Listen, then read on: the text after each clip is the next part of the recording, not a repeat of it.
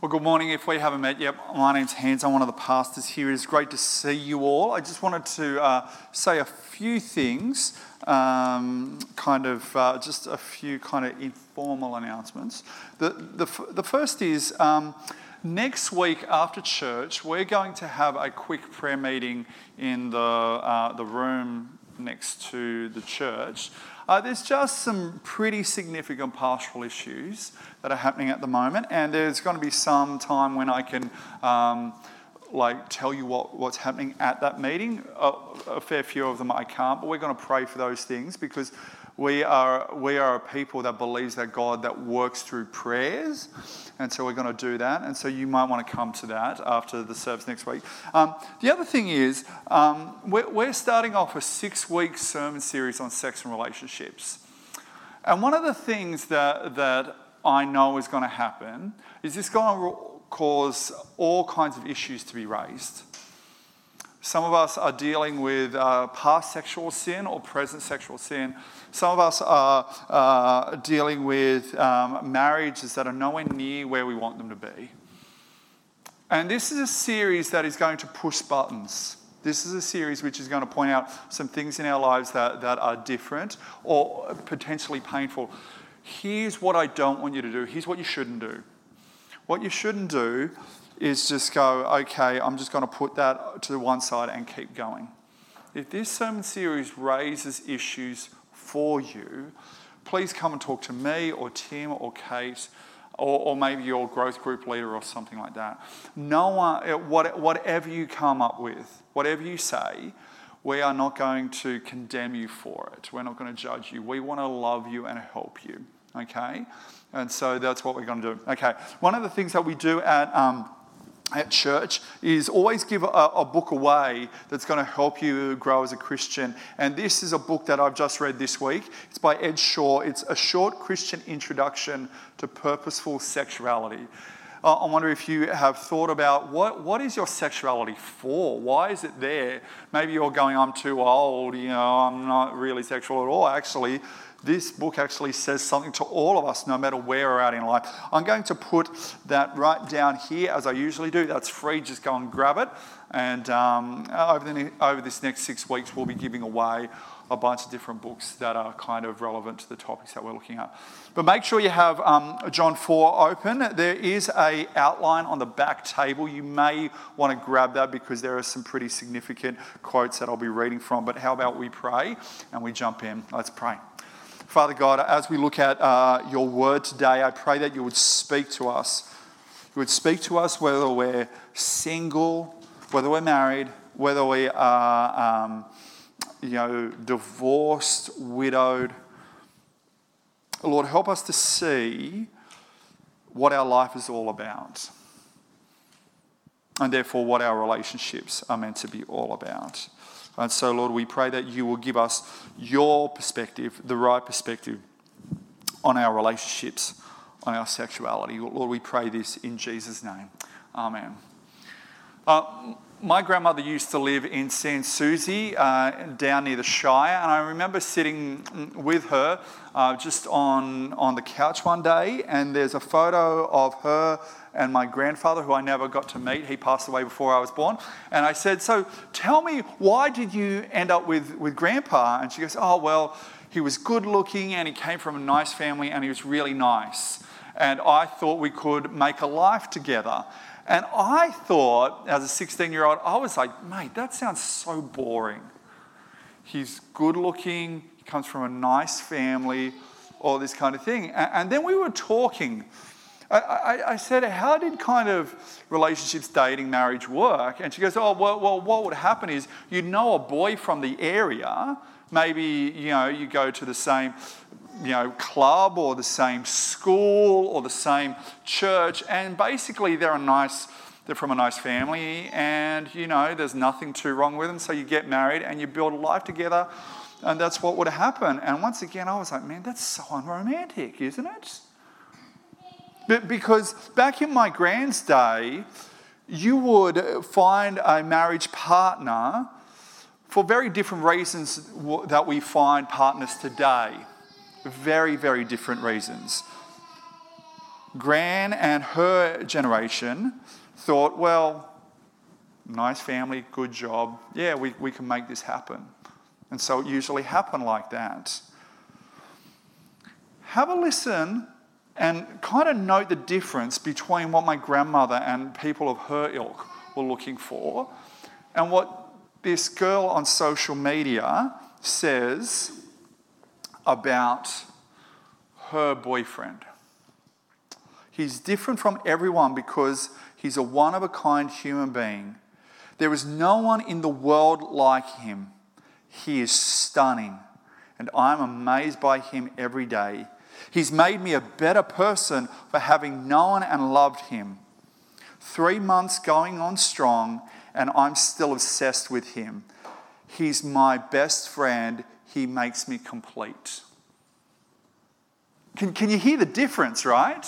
My grandmother was like, oh, you know, no, good looking, good family, that kind of thing. Nowadays, we're looking for someone to complete us, someone who's going to make our life bearable, someone who is, when we meet them, is going to improve our lives so much that they're going to cover up all our faults.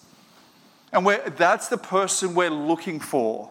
There, there was a man um, named Ernest Becker, and he wrote a, an amazing Pulitzer Prize winning book called The Denial of Death. And the whole book is about when we deny death, how it affects every area of life. And he talks about romance. And here's what he says he, here's, here's the quote.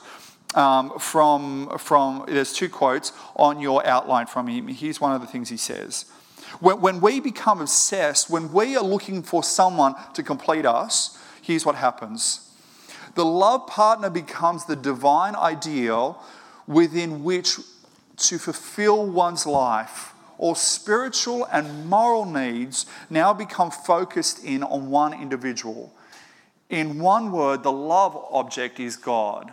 What he's saying is, nowadays, because we're trying to find someone who will complete our lives, who will make us better in every way, we're actually not trying to find a human. We're trying to find something to worship. Uh, he goes on and he says this here's another quote The failure of romantic love as a solution to human problems is so much part of modern man's frustration. No human relationship can, can bear the burden of godhood however much we may idealize and idealize, so idolize him, the love partner, he inevitably reflects earthly decay and imperfection. After all, what is it that we want when we elevate the love partner to, the, to this position? We want to be rid of our faults, our feeling of nothingness. We want to be justified, to know our existence has not been in vain. We want redemption, nothing less. Needless to say, human partners cannot give this. Do you hear what he's saying?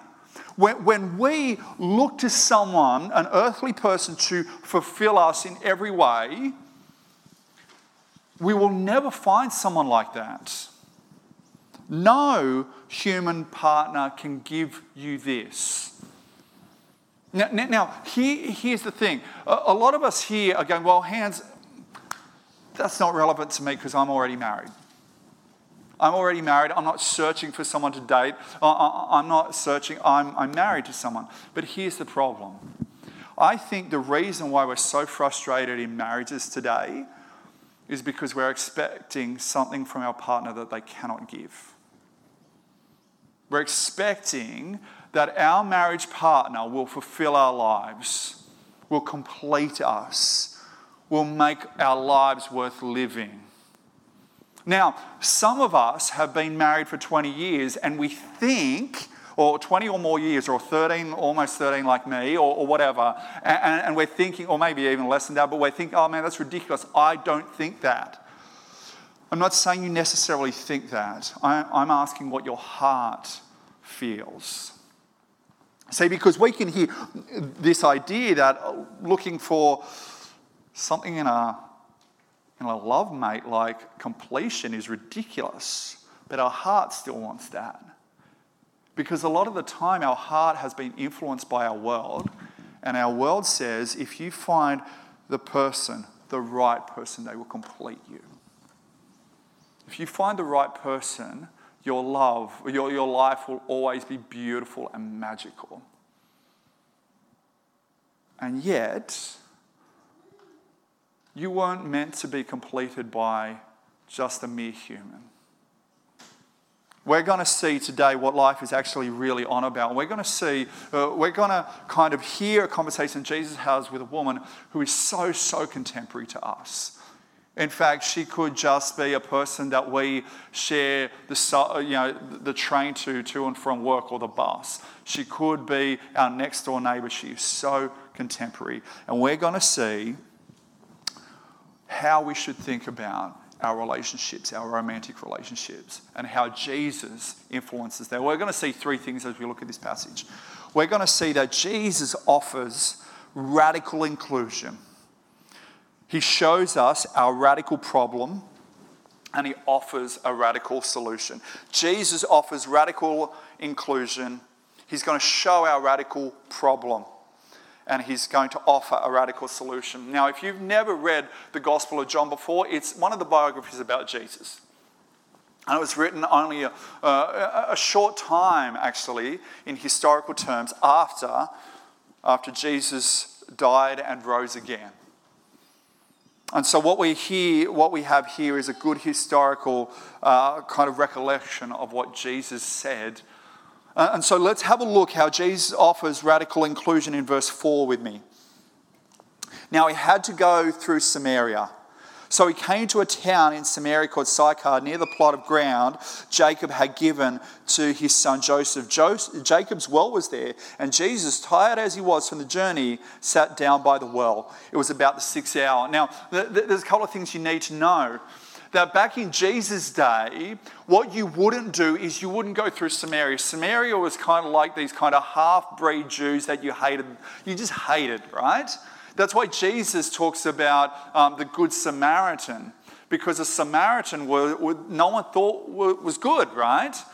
And so, what you would do generally is you would cross the Jordan, go around to the other side to avoid Samaria. But Jesus had to go through Samaria. Why? Because I think he's got a divine encounter or a divine uh, appointment with this woman. But, but not only that, did you see where he, where he ends up? He's at a well. Now, what you've got to realize is especially in the book of Genesis, but all the way through the Old Testament, wells were a place where men kind of found available women for wives, either for themselves or for people that they were serving. And so this Jesus at, is at the kind of maybe maybe this is pushing a bit too far, but the match.com of his day, right? Instead of going to a website, you know, he's at a well, right? And so, so there's all these overtones here. And let's have a look who rocks up. Have a look at verse 7 with me. When a Samaritan woman came to draw water, Jesus said to her, Will you give me a drink? Now, now there's a number of things that you've got to get here. First of all, did you see what time it was? In verse 6, it is about the sixth hour. Now, we, we tell time in a 24 hour kind of sequence. Back in Jesus' day, they didn't. You will basically count the hours from when the sun rose. So this is in the middle of the day. Here is a woman who's going out to get water in the middle of the day. Now, you know from seeing, like, you know, the World Vision sponsor ads, you know, those kind of things. When do women generally get water? It's at dusk or dawn, the coolest parts of the day. She is going out in the middle of the day and she's going out absolutely alone. So there's kind of some red flags here. But also, here is a Samaritan woman. Jews did not associate with Samaritans, as she says later. In fact, uh, back in Jesus' day, you would not talk to a woman one on one in a kind of private location like this, or, or, or like without a bunch of people around. It just wouldn't be done. And not only that, Jesus, as we're going to see, has supernatural insight. He knows that this woman has got a history. So all these red flags are going off. And Jesus asks her for a drink. I think that's really significant because, as we're going to see, Jesus is going to love her and care for her. Jesus is going to offer her something. And I wonder whether this is the first man that's offered her friendship in years and not wanted anything more. Let's have a look at their conversation. The woman said to him in verse 9, You are a Jew, and I am a Samaritan. How can you ask for me for a drink? For Jews did not associate with Samaritans. Here is Jesus offering her radical friendship, offering her to be included in the people he loves just by offering her a drink. This is not just merely a drink, there's far more to it than this, and she knows that. This is almost kind of a brokering peace between Jews and Samaritans in a very small way. This is huge. Now, what I want you to do, if you've got your Bibles open, I just want you to flip back to John chapter 3 for me. Just John chapter 3. And what you'll see, I, we're not going to read it, but I just want to see, want you to see the he- heading to it. At the start of John chapter 3, Jesus talks to Nicodemus. Now, Nicodemus was uh, kind of Israel's teacher. He was kind of like what we would call the Archbishop of Sydney if we were Anglicans, right? He, he is the, the kind of religious leader of Israel. Not only that, he was very smart. He had his theology together, he had his morality together. In every way, this guy is a good religious person. And then in chapter 4, Jesus speaks to a woman who doesn't have a morality together, in fact, far from it, and doesn't have her theology together, who's actually made a mess of her life. Now, I don't know where you stand on that moral gradient. Maybe you're really good and you're really religious. Can I just say, if that's you, that's great. We're glad that you're here. But maybe you're here and you're more like the woman in John 4. Maybe you have made a mess of your life morally. Can I just say, Jesus is interested in you. We're interested in you. And we're glad, glad you're here. And you know the beautiful thing about you coming to church? And I, first of all, I just want to say thank you. It is so brave for you to come to church. But, but can I just say, look around at the people around you. The great thing about you being here is everyone here has made a mess of their lives. Everyone has made a mess of their lives here. And that's why we trust in Jesus. Because you know what Jesus does? He takes messy lives and he puts them back together. And everyone here is being worked on by Jesus in that way. And so we, we're, we're so glad that you're here. Here is Jesus offering radical inclusion, radical friendship. And he crosses so many different barriers to talk to this woman. And he's done that for you and for me. I, remember uh, when I was in uh, a bunch of covers bands, you would kind of, you wanted to kind of end the whole night. You do three sets generally. You'd end the whole night on a banger. You, and, and, usually you would want one song that had profound lyrics that everyone could sing along to. And uh, so there was one particular band we used to end every show with, with a song that had such profound lyrics everyone could sing along to. Very romantic too. Here are some of these profound romantic lyrics.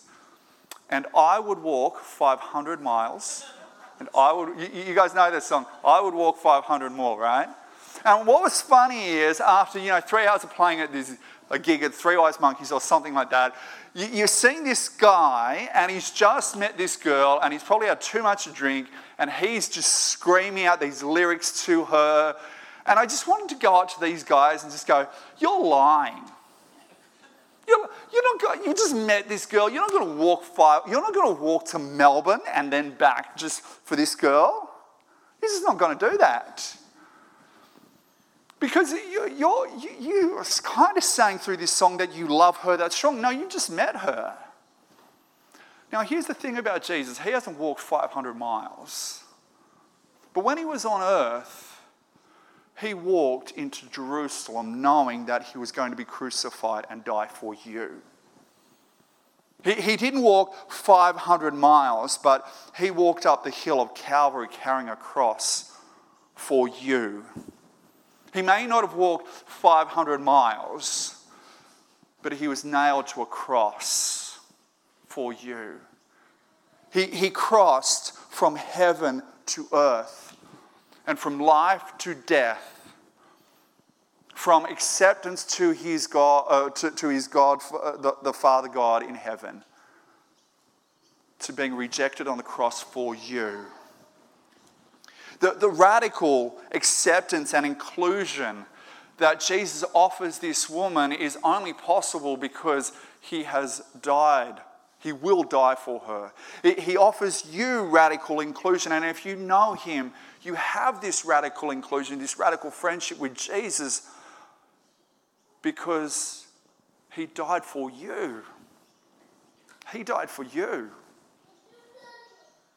No, and here's the thing this is so important. As we start a sermon series on sex and relationships where there, is so, there can be so much guilt, so much shame. The thing is, your relationship with Jesus is not based on where your holiness is right now. No, it's based on what Jesus has done to you, for you. Can you get a picture of how important you are to Jesus? Can you get a picture of how loved you are by Jesus? Jesus offers us radical inclusion by what he's done on the cross. But he also shows our radical problem. Have a look at verse 15 with me. Actually, let's go from verse 10, sorry. Jesus answered her, If you knew the gift of God and who is it that, gives, uh, that asks you for a drink, you would have asked him and he would have given you living water. It, it's almost like he's saying, You don't realize who I am. I, I would have given you living water. Now, not this kind of tepid, disgusting water, but, the, but something far better than this. In, in, in uh, the scriptures and in the writings of Jesus' day, the rabbis would talk about living water, something that God would give that will give a, a radical change in our lives. That this is what we are searching for, and Jesus is offering that. Verse 11 Sir, the woman said, You have nothing to draw with, and the well is deep. Where can you get this living water? Are you greater than our father Jacob, who gave us this well? and drank from it himself, uh, as did also his sons and his flocks and herds. Uh, you, you, know, she, she, doesn't get what Jesus is saying, uh, and she's still thinking he's talking about a well. Jesus answered in verse 13 Everyone who drinks this water will be thirsty again. But whoever drinks the water I give him will never thirst. Indeed, the water I give him will become in him a spring of water welling up to eternal life. Jesus is saying this by using this metaphor of, of living water. He is saying, if you come to know me, you will have eternal life. In John chapter 3, he offered eternal life to Nicodemus. He's offering her the same thing here. But notice how she replies. Verse 15 The woman said to him, Sir, give me this water so I won't get thirsty and have to keep coming here to draw water. Can, can, you, can you hear the pain there? Can you hear the heartbreak there? She, she wants this water because then she wouldn't have to walk out to this well. She, she knows she walks out into this well because she has made a mess of her life and she's been rejected by so many people. And every time she goes out to this well, it's a reminder of the mess that she's made in her life. Every time she goes out in the blazing hot sun, she's gathering water for herself and for a man who doesn't love her enough to marry her.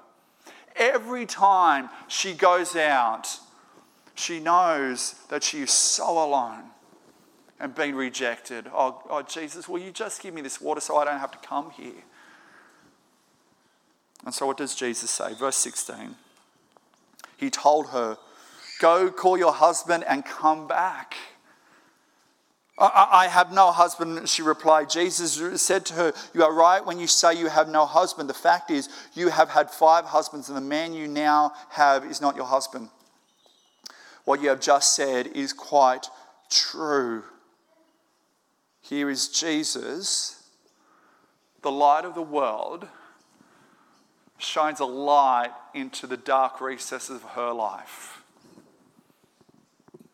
And he points out something really significant. What has she been doing? I think what she's been doing is going from man to man to man to find security, love, life, sex. And for whatever reason, when one didn't work out, she goes to the next one, and she goes the next one, and next one. She's tried to find the living water that will make her life complete in these romantic relationships. And here she is, alone, tired, and thirsty, and totally unfulfilled. And I actually think we live in a world with people who are like this woman.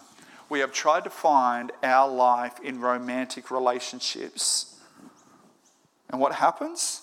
We, we find ourselves tired, alone, thirsty, and totally unfulfilled. Our radical problem with relationships, whether they be marriage or dating or, or whatever, is actually we put those romantic relationships a lot of the time at the center of our lives.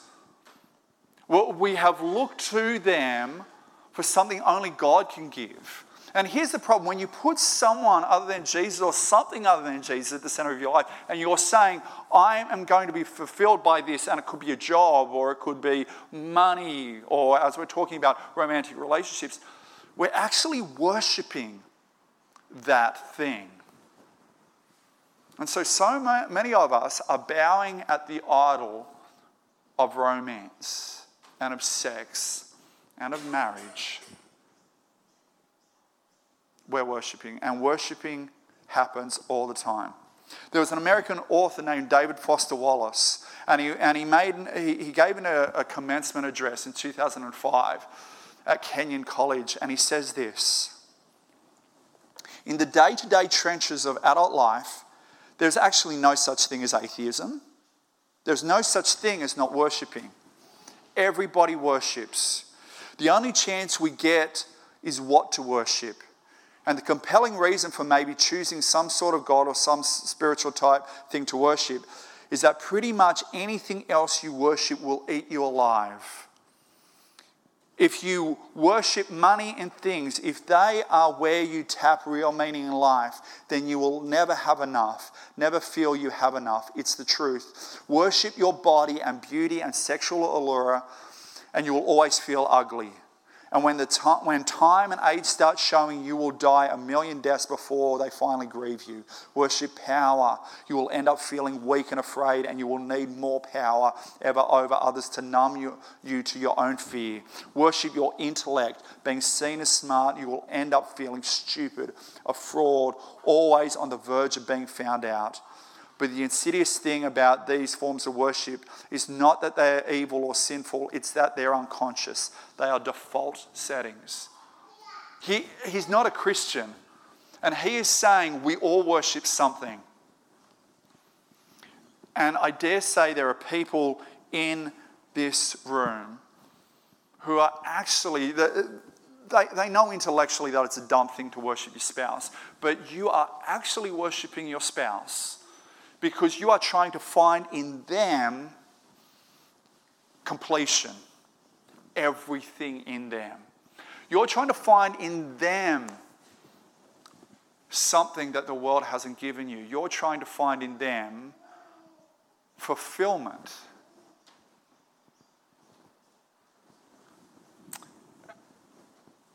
And that is why your marriage is on the rocks. Because you're expecting far too much. Now, we're, we're, we're going we're to talk in a couple of weeks about what we can do to actually work on our marriages and what the Bible says. And that's really important. But one of the biggest things that we've got to do is make sure that our expectations line up with reality. Now, some of you, some of us here have gone through a, a time where we have lost a spouse. And one of the things that happens when we see that our spouse is at the center of our, our lives, we can't live without them, and then we're absolutely and utterly devastated. We can't function without them. And so our life is no longer bearable. Now, I'm not saying for one second that losing a spouse is not one of the, the most heartbreaking thing that you can ever go for or go through, or one of the most. But are you going to be so crushed by it that you can't live your life? Yes, there's a period of mourning and grieving. But I wonder if, if your grieving and mourning has gone on and on and on, does that show you that you actually worshipped your spouse and not Jesus? But some of us, it's actually worse. Some of us are actually considering an affair in this room. Statistically, at least one person in this room is. Maybe it's someone at work. Maybe it's someone you, you know we play a sport with. Maybe it's just someone we met at a cafe. Why? Why are you doing that? I dare say it's because you have been looking to your spouse for everything, for fulfillment, for, for magic in your life. And guess what? They're not giving that to you. And so you are looking to other people for that. Can I just say this? You're not going to find it in them. Yeah, you have an affair. It'll feel really great for a while. All that kind, you know, it'll feel like your heart will skip a beat, whatever it is. But guess what? In 6, 12, three years, it, it won't matter. That person will be just as annoying as your spouse the problem, there will be just as many problems in your relationship as you do have now because you are still looking to someone on this earth for only what God can give. This week I called a friend um, and he had an affair. And I said, looking back, and we're, we're talking 15 years ago now, why, why did you have an affair?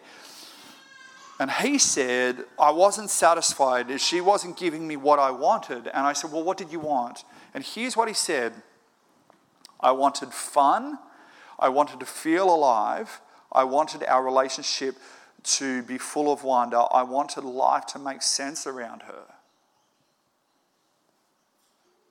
Can you hear how that's absolutely impossible? Like, I love Kate. I, I really do. I am so glad that she's in my life.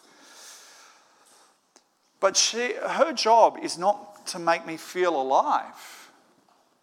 Her job is not to make my life have a, have a sense of wonder. Her job is not to make me feel like, you know, the world makes sense. No, that is God. That is not Kate. And so, if you are thinking of having an affair today, even if it just crosses your mind occasionally, give yourself a harsh dose of reality. Remind yourself that the thing that you're looking for in another person is only found in Jesus. And stop worshipping this, uh, even a made up person, and worship Jesus. Because you may destroy your life and actually find out that, you, that you're looking for what you wanted in the wrong place, and what a tragedy that will be. See, what, what Jesus is doing here is he offers, he shows our radical problem. Our radical problem is we worship anything other than him. And finally, he offers a radical solution. Have a look at verse 19 with me. Sir, the woman said, I can see that you are a prophet. Our fathers worshipped on this mountain, but the Jews claim that the place where we must worship is in Jesus. I think she's just going, Oh, Jesus, this is too painful. Let's talk, um, you're a prophet. Let's talk about theology, right? Where should we worship, right? But she's playing into Jesus' hand. Have a look at verse 21. Believe me, a woman, a time is coming when you will worship the Father, neither on this mountain nor in Jerusalem. Your, you mountains worship, or, sorry, you Samaritans, sorry, worship what you do not know. We worship what we do know, for salvation is from the Jews. Yet a time is coming, and has now come, when the true worshippers will worship the Father in spirit and in truth. For they are the kind of worship, worshippers the Father seeks. God is spirit, and his worshippers must worship in spirit and in truth. The woman said, I know the Messiah called Christ is coming. When he comes, he will explain everything to us. Then Jesus declared, I who speak, excuse me, I who speak to you am he. She's going, oh, well, let's talk about worship. Should we worship on this mountain or should we worship Jerusalem? And then she asks about the Messiah. And Jesus says, That's me. He, he, he says, You will worship one day spirit and in truth through the Holy Spirit which comes. And Jesus is called the truth. Jesus says, I am the way, the truth, and the life. So, what Jesus is saying here is, is to this woman, I'm the one you are seeking. I am the one that you are meant to worship. Now, worship is no longer about a, a mountain, it's about the Messiah. It's not about a place, it's about a person. It's no longer Jerusalem, it's about Jesus. Woman, don't you realize I am the one that you are meant to be seeking and worshiping? And what, what's really interesting in the whole uh, Gospel of John, here is the only place where Jesus is explicit about who he is. She asks him a direct question, and he says, Yes, that's me. He doesn't do that in the rest of the Gospel of John. Yes, he claims to be God in the Gospel of John, but it's kind of veiled. It's veiled. And it's interesting here is the God of the universe, who does he fully reveal himself to with no veil? To a woman who's made a mess of her life. Because God is in the business of helping messy people. See, because here's the thing what Jesus is saying to us in our relationships is this our relationships start with putting Him and the gospel at the center of our lives. See, when you realize, when you put Jesus at the center of your universe, when you worship Him, then the central piece of your existence is in the right place when you know Jesus, that's when you'll have belonging and identity and transcendence and mystery and awe. That's when life will make sense. That's when you will be full of wonder. It's, it's only when you worship Jesus that those will get. Now, here's the thing when you know Jesus and you can see the sacrifice that He has made for you, that's when you know that your marriage and your relationships is not about your fulfillment. It's actually about you serving your spouse as Jesus has served you. So, whatever your spouse needs, that's what you're meant to give them if you can. So, oh, let's make it really, really practical right? I've been married for almost 13 years, and one of the things that Kate needs from me is I need to actually help around with the dishes and cleaning up and that kind of thing. We have a weekly check in, and she says that all the time, and I'm try- I try my best, and she reminds me of that. And so, what have I got to do as a loving husband?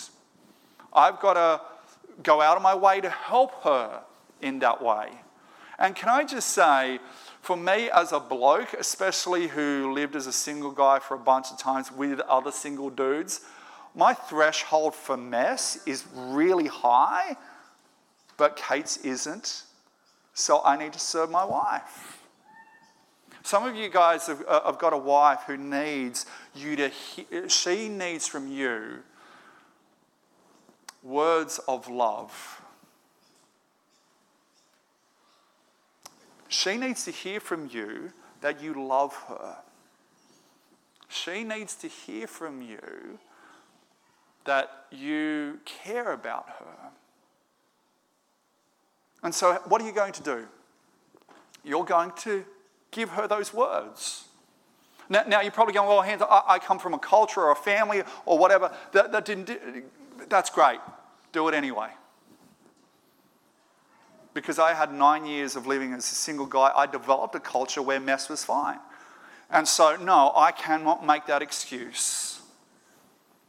And so, brothers, if you have not told your wife you loved her, here's what you're going to do today. You're going to sit across from her and you are going to tell her you love her and tell her all the things that you love about her and all the things that you appreciate her for, uh, uh, all the things that you thank God for when you think of her. That's what you're going to do. And you know what you're going to do tomorrow? You're going to do the same thing. And, and you know what you're going to do on Tuesday? What, what's, the num, what's one of the number one things on your to do list? To say, to have that conversation with your wife again and again and again. See, because that's what our wives need a lot of the time. And a lot of, a lot of the women are in this room are starving for those words. And so you're going to serve your wife like that because Jesus first served you. And what you will find as you serve your spouse, your marriage will become far more enjoyable because you have found what your marriage is all about you serving your spouse as Jesus has served you.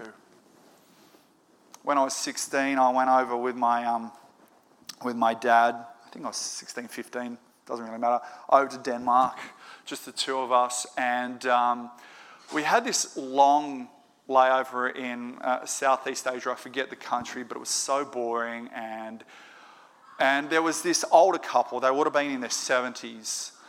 And just sitting there, and there was the wife turned to her husband and said, oh, Where are we? She looked kind of scared. And he said, Oh, we're, we're, we're, in this, we're in an airport. She goes, Oh, where are we going? And he goes, We're going to London. And she said, Oh, I've always wanted to go to London. Oh, this is going to be great. And then she went back to reading a book. Would have been 15 minutes later, she looked up, kind of panicked. She goes, Where are we? He said, Oh, we're in an airport. And she goes, Oh, where are we going? she said, Oh, we're going to London. She goes, Oh, I've always wanted to go to London. This is great. This happened pretty much every 15 to 20 minutes for three hours. And I didn't get what was going on. I was 16, and I, after this, I just turned to him and said, Hey, mate, what's wrong with your wife? Which, can I just say, it wasn't really sensitive. I was 16, you know, all that kind of stuff. I hope I've learned a bit more sensitivity now, but that's what I said. And he said, um, She's got Alzheimer's. And we're going to London because she's always wanted to go to London. We're going to take a bunch of photos around so that, you know, when she doesn't remember that we've been to London, she can look through the photos.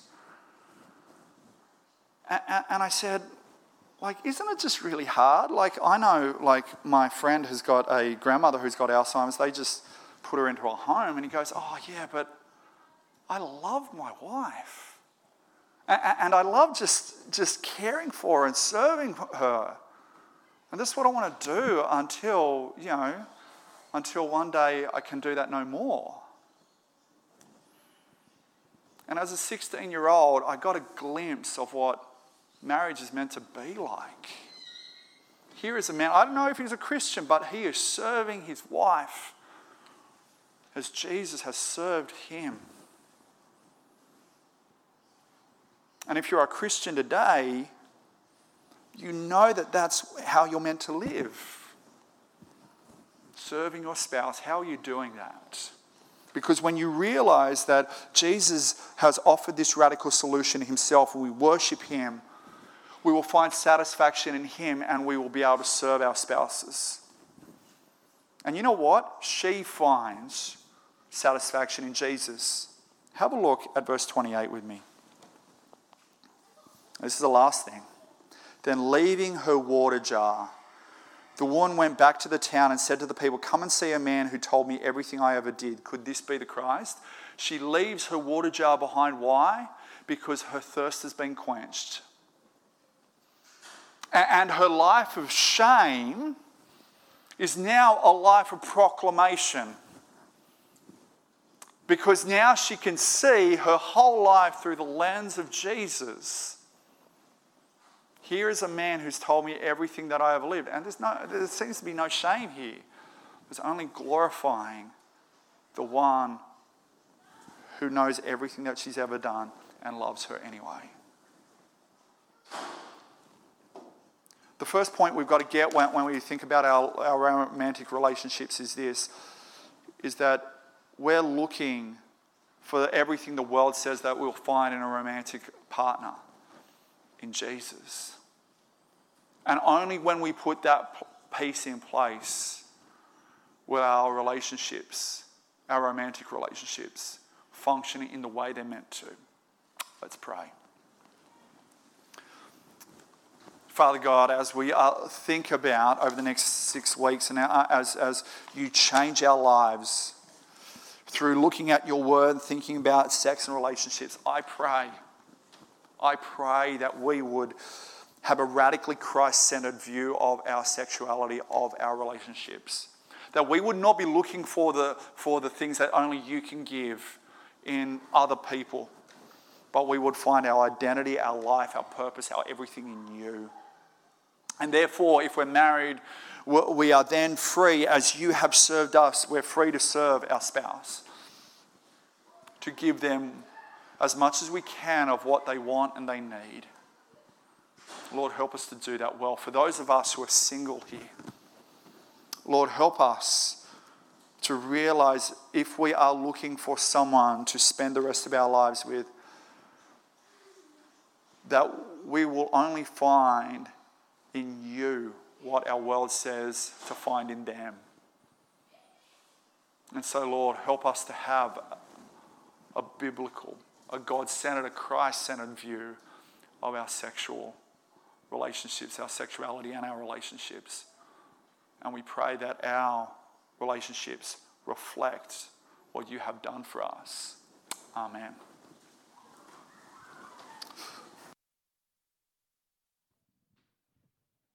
Let's stand and sing the thankfulness we can have to come to Jesus and come to know God.